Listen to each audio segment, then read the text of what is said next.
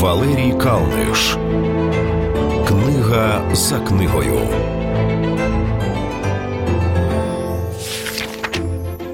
Мілтон Фрідман Капіталізм і свобода. Кілька років тому журнал Тайм склав список 100 кращих книг в жанрі нонфікшн. Книга Мілтона Фрідмана Капіталізм і свобода зайняла в цьому списку 16 місце. Ця капітальна праця була написана в 1962 році. А ще через 14 років, у 76-му, Фрідман отримав Нобелівську премію з економіки. Сучасна економіка багато в чому зобов'язана Фрідману. Завдяки йому розвинулась ідея монетаризму, ліберальної економічної теорії, згідно з якою грошові запаси і процентні ставки є кращими регуляторами ніж держава з його фіскальною політикою. Новаторськими для свого часу були, наприклад, його аргументи на користь гнучкого валютного валютного курсу. Але при цьому Мілтон Фрідман не був лише чистим теоретиком. Йому багато в чому зобов'язана своїм економічним підйомом Великобританія після того, як там прийшов до влади уряд Маргарет Тетчер, яка розділяла погляди Фрідмана. Його вважають батьком так званого чилійського економічного дива. Правда, ті, хто так вважає, додають, що цей успіх учні Фрідмана поділяють з диктатором Аугусто Піночетом. А ще дехто згадує радикальні заклики Фрідмана розпустити міжнародний валютний фонд, ліквідувати централізоване бюджетне фінансування системи освіти і роздати безкоштовно акції державних підприємств громадянам. Керманич економічної контрреволюції так дотепно назвав Мілтона Фрідмана один із журналістів. Заслуги Мілтона Фрідмана в розвитку сучасної економіки незаперечні, як незаперечне і значення, мабуть, головної його книги Капіталізм і свобода. Чи може існувати свобода економічна без свободи політичної? Ось головне питання, яке задає в ній Мілтон Фрідман, і категорично відповідає ні, приводячи дуже серйозні і переконливі аргументи. Свобода рослина крихка і рідкісна, підкреслює Фрідман. Але в той же час він очевидно дає зрозуміти, що держава або уряд є необхідною умовою існування цивілізації. Потреба в державі виникає через те, що абсолютної свободи не буває, пише Фрідман. Хоч якою привабливою видається анархічна філософія, у світі недосконалих людей анархія не здійснена. Свобода однієї людини може входити в конфлікт зі свободою іншої, і коли це відбувається, чиюсь свободу доводиться обмежувати, щоб зберегти свободу тієї другої людини. Як висловився одного разу член Верховного суду, моя свобода рухати кулаком повинна бути обмежена відстаню до вашого підборіддя. У той же час Фрідман впевнений, що повноваження уряду повинні бути обмежені, оскільки головна його функція не репресивна, а повинна проявлятись в захисті нашої свободи як від зовнішнього ворога, так і від наших співгромадян, забезпечені виконання договорів між приватними особами і заохочення конкурентних ринків. Мілтон Фрідман, капіталізм і свобода, видавництво, наш формат.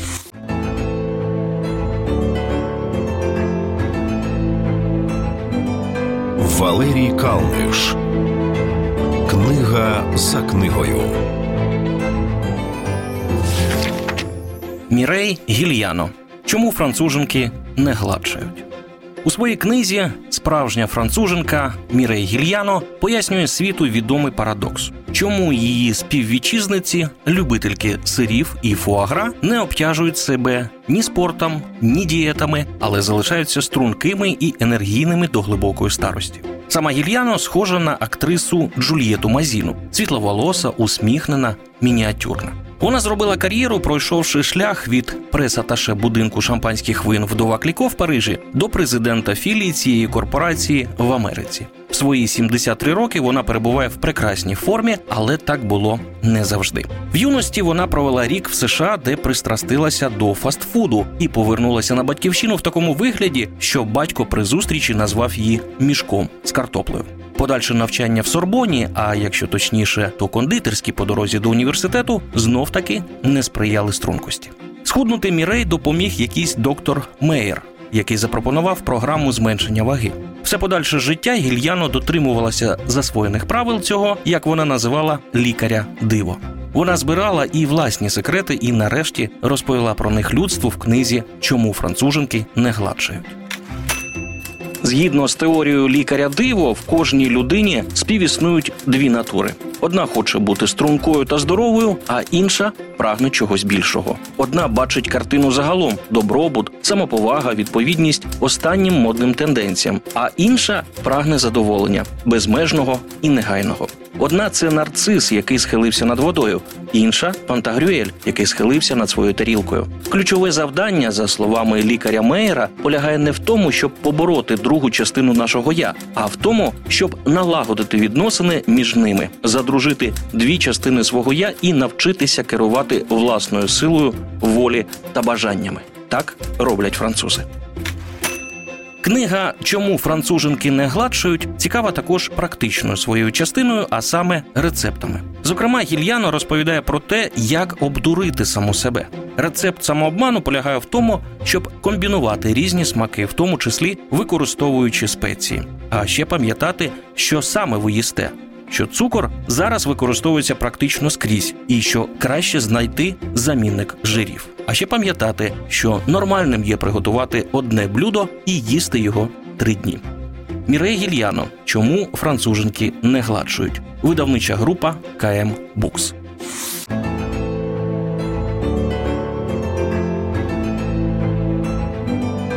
Валерій Калниш. Книга за книгою.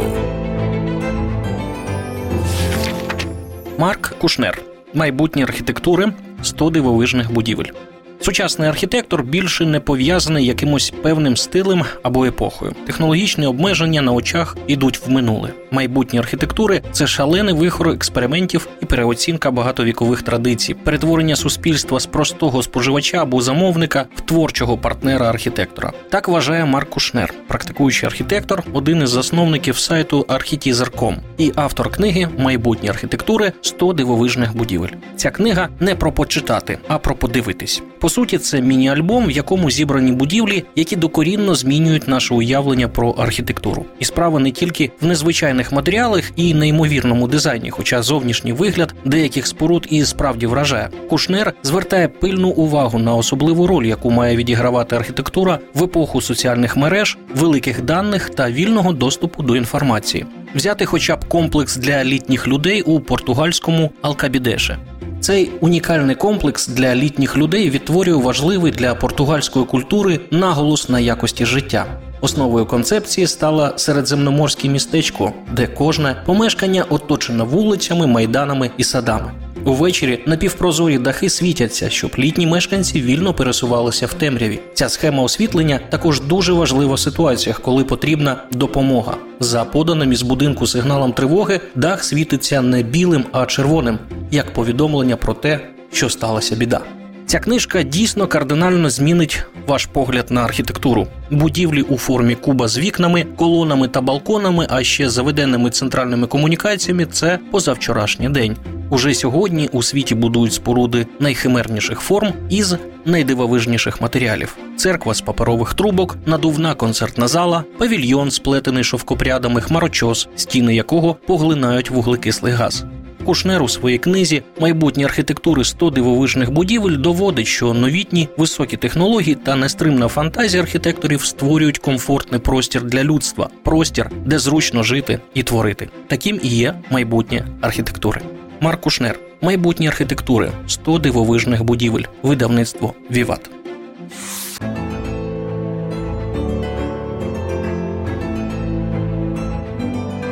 Валерій Калниш. Книга за книгою. Мойзес Наїм занепад влади. Рекомендації за перекладами нонфікшн нам із завидною регулярністю підкидає засновник Фейсбуку Марк Цукерберг. Книгою венесуельського політика Мойзеса Наїма Занепад влади він свого часу відкрив свій книжковий клуб. Цукерберг так розрекламував книгу, що на складах моментально закінчились тиражі. У його інтерпретації це книга про те, як світ наділяє деяких великою владою. Насправді ключова думка тут інша. Мойзес Наїм відкрито говорить: влада перестала бути владою. Значення і вага державних інститутів падає, і на зміну централізованому апарату приходить хаотична, непідконтрольна система невеликих центрів прийняття рішень. Мойзес Наїм – впливовий політичний експерт, колишній головний редактор журналу Foreign Policy, а до цього колишній міністр економічного розвитку в останньому демократичному уряді Венесуели. Відповідно до його концепції, занепад влади відбувається тому, що у світі відбувається одразу три революції. Перша революція збільшення, коли всього товарів, послуг, варіантів виборів стало в рази більше. Друга революція мобільності, коли люди, предмети, ідеї, інформація стали переміщатися по світу з неймовірною свободою і швидкістю. І нарешті революція ментальності. У нас відбулася переоцінка цінностей, приватне стало вище колективного. Наїм впевнений, що накладаючись один на одного, ці три тренда призводять до того, що навіть наймогутніші люди і організації все частіше відчувають себе зв'язаними по руках і ногах. Політичні лідери або глави держав, з якими я розмовляв, все більше бідкались стосовно різних сил, що переплітаючись між собою, обмежують їхню здатність правити. Пише Наїм. Це не лише фракції у партіях і правлячих коаліціях, або непокірні законодавці та все більше мислячі судді, а й агресивні акціонери, міжнародні регулятори, допитливі журналісти і оглядачі соціальних медіа, і звичайно, все ширше коло активістів. Автор приводить слова колишнього віце-прем'єра Швеції Лені Хельмвалєм, яка сказала наступне: не перестаю дивуватись, як сильно і як швидко змінилась політична влада. Озираюся назад і дивуюся багатьом речам, які ми могли робити в 70-х, 80-х роках. А нині майже неможливо охопити ті численні нові чинники, що зменшують і сповільнюють здатність урядів і політиків діяти. Як у будь-якої по справжньому глобальної тенденції у нинішньому занепаду влади є і плюси і мінуси. З одного боку, те, що влада стає більш обмеженою, в перспективі може привести до зменшення соціального розшарування і більш справедливого розподілу благ. З іншого, занепад влади загрожує хаосом, анархією, нездатністю людства домовитись про спільне вирішення найважливіших проблем і в підсумку до описаної Гобсом в його левіафані війною всіх проти всіх. У своїй книзі Мойсес Наїм досить докладно розбирається з тим, чому влада прийшла в стан занепаду, чому це проявляється сьогодні, і нарешті яку поведінкову стратегію людству належить обрати для того, щоб скористатись всіма доступними в зв'язку з цим бонусами і уникнути всіх можливих проблем. Мойсес Наїм занепад влади, видавництво Букчів.